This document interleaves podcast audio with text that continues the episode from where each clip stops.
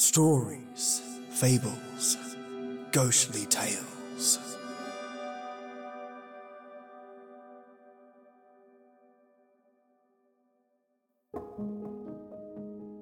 Welcome, listeners, to your continuation of the Futoshi Matsunaga case and the finale. Before we begin, I want to respectfully place those that Futoshi took from this world at the forefront to be forever remembered.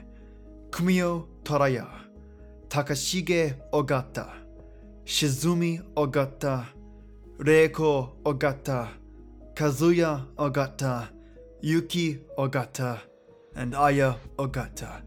Lastly, Junko Ogata, manipulated and brainwashed into committing the awful crimes that took the lives of those she loved and that Futoshi knew only malice for.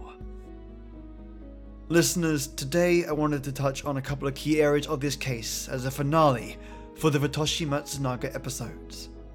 Today I'll discuss how Futoshi was ultimately caught, when, by whom, and how, the idea of evidence for this case, why is it a problem, the ultimate verdict, and the unraveling of his crimes, electrocution as torture and pliability of the mind, particularly referencing the Milgram experiment, the Japanese justice system relevant to death penalties, and where they are now.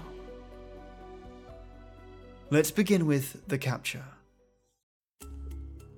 March 2002, KD, the daughter of Kumio Toraya, and the school acquaintance that provided Futoshi access to multiple homes and houses to hide out in, was the person that led to Futoshi and Junko's capture. Just as a reminder, Kumio was the one Futoshi brutally murdered, and then melted down into oil and fats, then poured him into the ocean and out of mind. KD is his daughter. Now, Katie was not going to give up from getting away at this point. She saw an opportunity in her escape. You see, after running away, being caught, signing a blood oath for Futoshi, and tearing out her own toenail, KD used her reserve strength to escape yet again. And without Futoshi's direct influence now, KD gave examples of Futoshi's insanity, his abuse, his torture, and cruelty to the Ogata family, the deplorable acts of violence, and the real threat that Futoshi was to those around him. Sharing this with her grandparents and then taking it to the police. At first, they had no idea how to identify KD, despite her grandparents' support. As you can imagine, they were unsure as to whether her story even made sense. Remember, all personal effects, anything they held as their own would have been destroyed or detained at the house, and acting as a slave to Futoshi would mean absolutely no personal identification on them at all, to eliminate the thought that KD or anyone else should ever escape. After some time, KD was able to convince the police who she was and who she had been held captive by, explaining her background and evidence provided by her grandparents as to who she was to support her story. She then mentions the name, Futoshi Matsunaga, and the police, who were already on alert to find him, acted on this information quickly, taking Futoshi and Junko into custody that same day.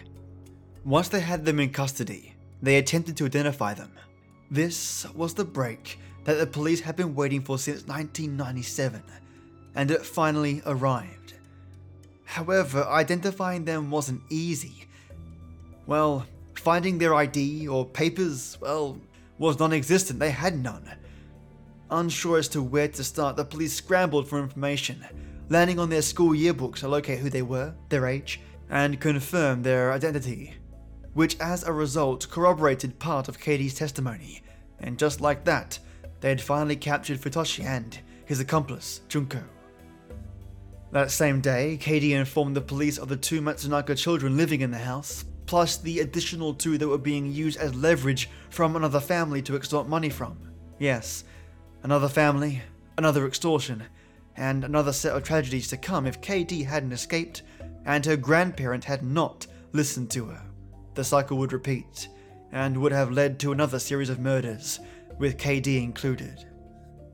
And KD was immensely fortunate that her grandparents, who initially sent her back to Futoshi, began to slowly believe the stories that Futoshi told them were complete lies. That she wasn't an addict or a drug dealer, which Futoshi previously made her out to be. And the return to their arms with missing toenails and physical trauma solidified those thoughts. The first action taken by the Japanese police when both Futoshi and Junko were taken into custody was to separate them. Having heard the kind of control Futoshi had on the Ogata family, they began to slowly understand the need to have Futoshi away from Junko Ogata. Now, I'm not certain they did this actively because of this, knowing what they knew from Katie's explanation of the events that took place over the past five years, but it also could have been just common practice to keep convicted parties separate to each other and to question them independently. Also, outside of the murders, Futoshi had also been hunted for extensive fraud involving extortion, which made him especially interesting to the police on offences other than murder. As soon as the police had separated Futoshi from Junko, though, that mental grip that Futoshi had over Junko cracked. She completely confessed. Junko began working with the police hand in hand as to who committed the murders. Futoshi's instructions, methods of murder, the name of those murdered, and their methods of cleaning up the crime scene all divulged straight to the police, working with KD as well. All information as confessions to put away Junko and Futoshi for years to come. But the conviction of Futoshi and Junko, well, it could have held on a knife's edge. And the quality of evidence is what matters here. It's all about physical evidence, information about the crime, how it was conducted, and how the murders took place. It's exactly what the police needed to put him away, but was it enough? Junko's testimony was critical. So was KD's. Initially, the police and the media only thought that Futoshi and Junko held their targets captive, using them only for money, then freeing them to leave the city or country. But as Junko explained and worked ever closer with the police, they fully understood the gravity of this case. Corroborating missing people, transferring of funds, equipment such as stun guns and stun batons, and the work done on the houses after each murder. Which in itself has some kind of physical evidence, all of which was corroborated independently by KD. But the smoking gun here is that there were physical evidence of the murders, right? That there were bones, bodies, blood. Mates, there was no physical evidence found. And this leads me to ask the question how do you convict a criminal or criminals of murder without any hard evidence to do so? Because, listeners, this is what had my brain working in overdrive about, and particularly the verdict handed down to Futoshi and Junko regarding the sentencing for their crimes in that the lack of evidence for this case and what took place behind those stone walls would, to me, seem inadequate for a death penalty. One of the key reports state the Japanese police never recovered any human remains and found no physical evidence, so they primarily relied upon Kumio's daughter's testimony and Junko's testimony during the police investigation.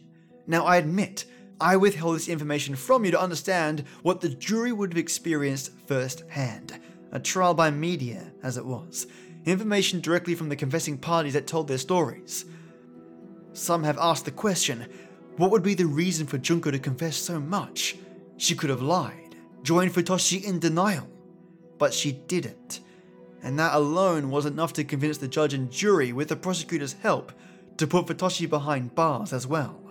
So I played devil's advocate here. Unfairly, perhaps, with what you know now, but I must ask let's say we are the judge, jury, and executioner. How can we convict Futoshi based on no physical evidence at all?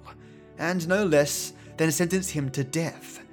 A sentiment that you'll see vaguely echoed within the Japanese justice system later in this episode. But I want you to think about this just for now. The real link here is Junko herself confessing and Katie corroborating. The motivation behind Junko's confession and why she didn't just all out deny any wrongdoing. I mean, had she not, how could you convict someone of the crimes committed? How could this be not simply a story that's concocted by mental illness or just general fabrication? Which actually was Futoshi's defense, in that Junko and Katie had made it all up. For me, mates, this was such a tough one, because most cases about serial killers or killers include trophies, videotapes, letters, weapons, some kind of evidence that links the killer back to the murder. But here we have a man convicted of crimes that, well, he may or may not have done. You see, if Junko had not confessed, how could they convict her either? Don't get me wrong, I'm not saying he's innocent, and there are two points of information regarding the fact that he is in some way connected. But knowing what we know, how it's been collected, researched, and presented to us via journals and the media, which explains conflicting information, we need to be careful when it comes to the law about how this person is sentenced. All the evidence regarding the murders were destroyed through boiling and melting of skin, fat, and body parts. That was put forward by Junko and KD. The houses were constantly renovated and altered to cover evidence, and the period of these murders was over years of people dying in a heavily controlled environment. That meant Futoshi had the time to renovate, which he was purported to have done, and keep all criminal evidence from being tracked. Futoshi himself, though, would later establish his defense with a comment made to the police when interrogated about the Ogata deaths, for which he said, Apparently, the Ogatas hate each other, so they can kill each other so easily and have nothing to do with me. I did not give orders to kill anyone. A valid defense if the only evidence there is two confessions. The strength of those two confessions, though, relate to the relationship Junko and Katie shared with Futoshi and the traceability of actions associated with the murders. The prosecutors would rely on the fact that Futoshi's contact with Kumio, the man dying at his hand, which he claimed wasn't intentional, and the immediate absence of the Ogata family as factors in further pinning the crime on Futoshi. Again, though, no physical evidence. So I struggled to validate in my own mind how could I convict a man to death based on such accusations? If I'm going to sentence someone to death, there needs to be evidence to make that kind of decision. Shared corroboration is a good door opener, but evidence is a door closer to a case that has the gravity of a death penalty. To me, knowing what I know and researching this case thoroughly, the evidence itself is fuzzy with testimonies providing 80% of the information, and sometimes with conflicting data. Not to say that what happened didn't happen, on the contrary, but to put someone to death over dual testimony is a bit of a leap for me.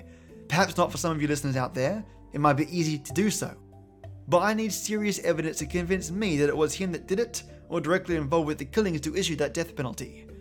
So, to be ever more concise in my approach, I kept digging for more information in this space, eager to grapple with the content myself, and the decision handed down to Futoshi. I decided to break down what I do know regarding evidence, and maybe it'll help you listening out there to come to some conclusion on life in prison opposed to death. The core evidence provided is supplied by KD, a captive, and Junko, the accomplice. Each of their stories are corroborated based on very different perspectives, but timings, means of murder, Futoshi's whereabouts, the location of the murders, and method of murder are all corroborated against. Number 2, there's no physical evidence. Number 3, Futoshi was already on the Japanese most wanted list for fraud. Number 4, Futoshi denied he was a murderer and that he's only used his targets as money trees, so people he can extort continuously for an income, but did not intend to kill them, despite having killed Kumio. And the evidence drops sharply there. I'm serious. It just plummets and somewhat suspiciously. During my digging around, though, I found a couple of interesting points regarding the ruling. The judge made a point to say, although he was not directly involved in the criminal act, he is the main culprit of the incident, and that it is a rare incident in the history of crime and criminal responsibility, for it is grave. And the High Court presiding judge, Yasuo Torai, said defendant Ogata has long been controlled through violence by defendant Matsunaga, and her involvement in the crimes was subordinate. But, like me, the judge expressed my sentiment. Something critical in the world of verdicts was shared by Yasuo. The judge, taking into account the confessions during the investigations and expressions of regret by Junko in the trial, Torai said, I would hesitate to impose the death penalty. And that sends a message to me that yes, the crimes are heinous, and yes, Futoshi was involved. There is an obvious connection, but the lack of evidence in that involvement would make the death penalty difficult to impose. The reason I'm hammering this home is that in the first part of this case, we explored the murders, the background of Futoshi, and the motivations. But in judging him, it is important not to rely solely on the media as evidence, despite it being all we have, but instead on facts relevant to the case. In relying on trial by media, we skew the means of how justice is delivered, and where justice stops being a tool of acute judgment and moves into the territory of emotionally charged decisions that could unfairly condemn a person. we only have two subjective views on what took place here. We only have two subjective views of what took place. One from the perspective of the killer, and the other from those that endured, witnessing, or being involved in those murders, effectively enduring torture. And due to the lack of any other evidence, we can only take away what we know based on that information. Don't forget, they too are victims and also had their own motivations in this case. But then I ask, is Futoshi then, without reasonable doubt, implicated? In my opinion, without a doubt, based on the confessions, his actions, his responses, and even his dealings when it comes to fraud. But the physical component to these crimes regarding the murders are absent, and without turning this into a witch hunt, we can only charge him on what we know. The accidental murder of Kumio, as he says in his own testimony, and his use of people as money trees, extortion and extensive fraud, and simply having the connection to Junko and the seven murders. From a conviction perspective, that's not enough to issue a death sentence, in my opinion. It fascinates me that even a criminal like Futoshi, whose only involvement to the murders can be linked to two confessions of people directly involved with those murders, and that no other information surfaced surrounding this case as physical evidence. What's more, mates, the more I dug into journals, media, research papers on the case, the less I found. I'd find an article specific to the case, the outcome, and details reported in mainstream media, only to find it be missing, removed, or redacted in some cases, and I couldn't figure out why. I even used the Wayback Machine to locate old articles. Still, zero luck. The articles and all its duplicates, for example, had been removed. So, read into that what you will, mates. I found it strange, nonetheless. Let's park those thoughts for now, though, and assuming what we know of the case still holds true, we'll move on to the Milgram experiment, which encapsulates the effectiveness of manipulation of the mind, particularly using torture or any other kind of aggressive stimulus, in a means to control others. Take note of authority in this case, where Futoshi would be the authority figure. The experiment was conducted by Yale University by psychologist Stanley Milgram. The purpose to study the willingness of others in obeying authority figures. Those tested came from a multitude of educational backgrounds and were instructed to perform actions that would conflict with the moral compass or conscience. The members of the experiment are as follows Number 1, the experimenter who is in charge of the sessions. Number 2, the teacher, the people who were assisting in the session but actually doling out the pain. And 3, the learner that worked with the experimenter and pretended to be a volunteer. This next content is paraphrased from the Milgram Experiment website and is a reference in the show notes. The experiment runs as follows Both the subject and the actor arrived at the session together. The experimenter told them that they were taking part in a scientific study of memory and learning to see what the effect of punishment is on a subject's ability to memorize content. Also, he always clarified that the payment for participation in the experiment was secured no matter the outcome. The subject and actor drew slips of paper to determine their roles. Unknown to the subject, both slips said teacher. The actor would always claim to have drawn the slip that read learner, guaranteeing that the subject would always be the teacher. Next, the teacher and learner were taken into an adjacent room, where the learner was strapped into what appeared to be an electric chair. The experimenter told the participants this was to ensure that the learner would not escape. In a later variation of the experiment, the Confederate would eventually plead for mercy and yell that he had a heart condition. At some point prior to the actual test, the teacher was given a sample electric shock from the electroshock generator in order to experience firsthand what the shock that the learner would supposedly receive during the experiment would feel like.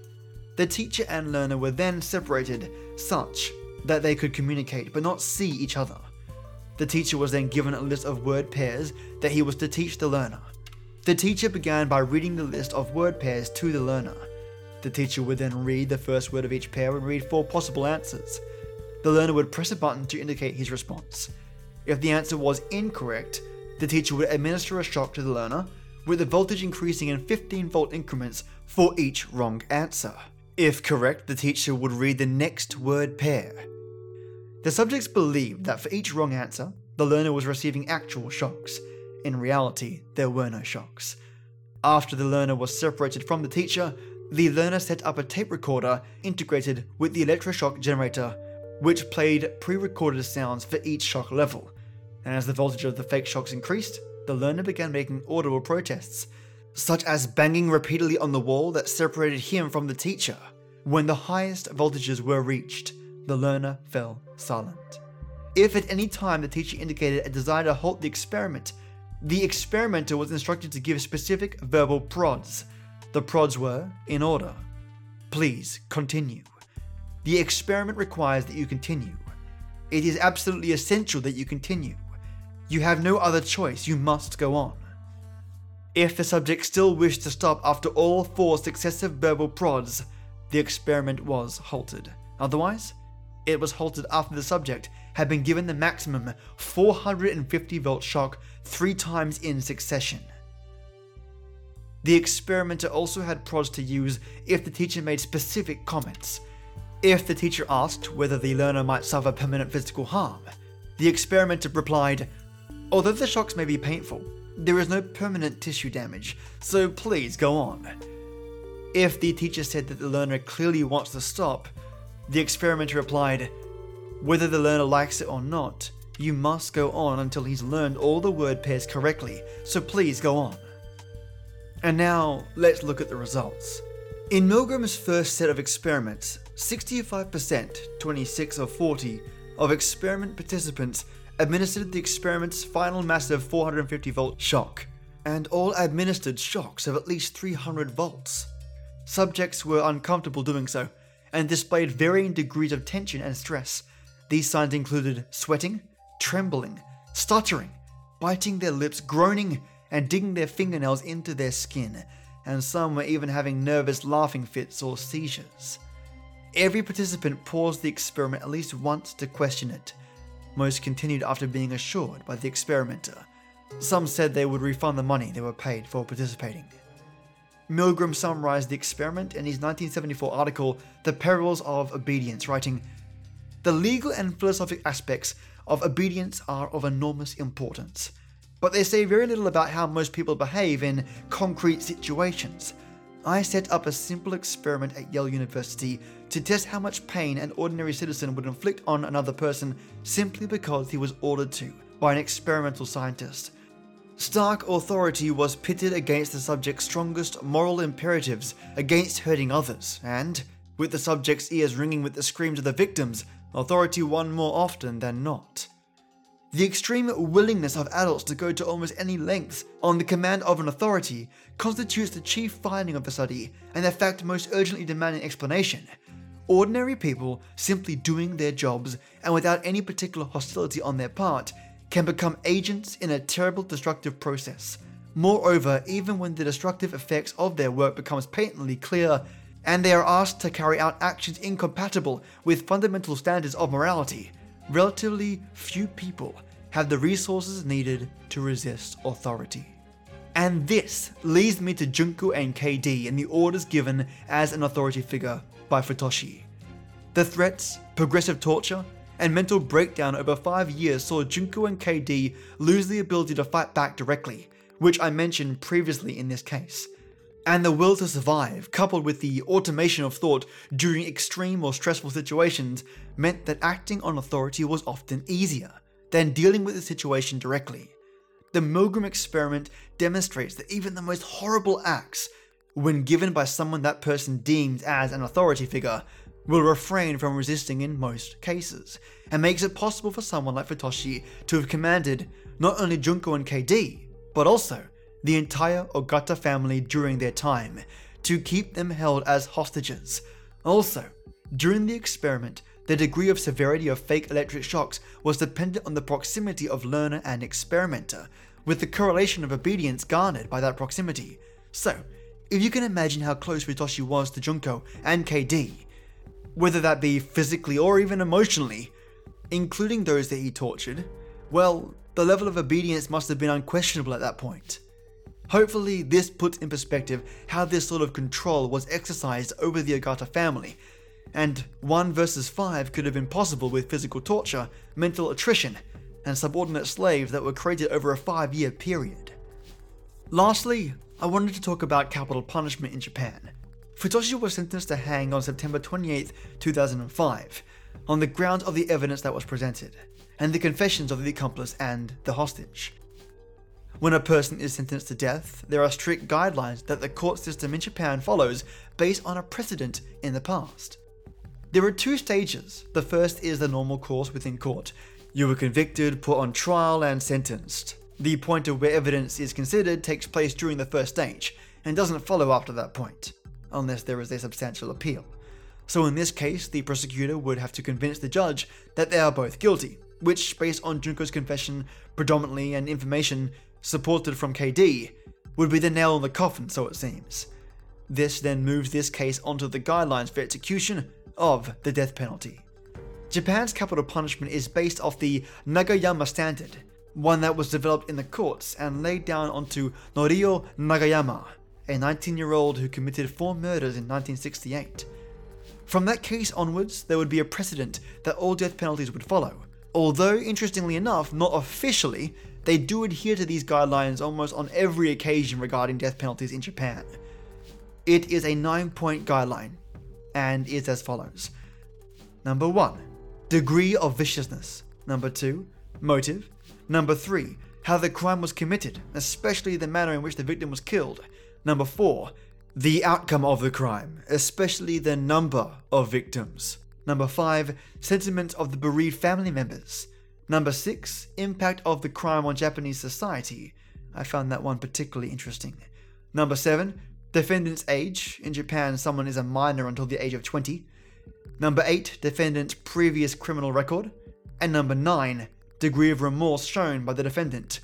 None in this case for Futoshi. Which could explain the severity of his death penalty. Once these are satisfied, the sentence is written up and acted upon. Now, when a death penalty is issued, it must be executed within six months, and only after the failure of a prisoner's final appeal. However, requesting a retrial or pardon resets this process, effectively allowing the stay of the death penalty to be really, well, infinite. For example, Sadamichi Hirasawa died of natural causes at the age of 95 after awaiting execution for 32 years. And that, listeners, is what Futoshi is doing to this day, waiting inside his cell for the day of hanging. Whilst Junko Ogata, rejecting the ownership of being completely guilty, pleaded for her sentence to be reduced to life due to the complete manipulation and control exercised by Futoshi during the time of the murders. She did so successfully and remains in jail for life as a result. So, folks, my burning question, my curveball to you, the listener, Knowing what we know from this case's research, based on information provided by journals and the media, direct confessions from Junko and KD with complete denial by Futoshi, would you convict him to death by hanging? My opinion is no. There is not enough evidence to do so. However, there is enough evidence to put him away based on fraud, connection to the murders by Junko, and corroborated evidence by KD. But I am keen to hear your thoughts. Maybe I'm mistaken. Let me know if you think I am. It's always great to hear another perspective. Mates, I hope you learned something new in this case of Futoshi Matsunaga, and thank you so much for listening. A big thank you to my Patreon supporters that support this podcast. You enable me to produce content like this and spend time researching to bring you episodes that hopefully have you thinking and asking some tough questions. This concludes the Futoshi Matsunaga case, and I'll see you Friday for some creepy tales. As always, listeners, till next we meet.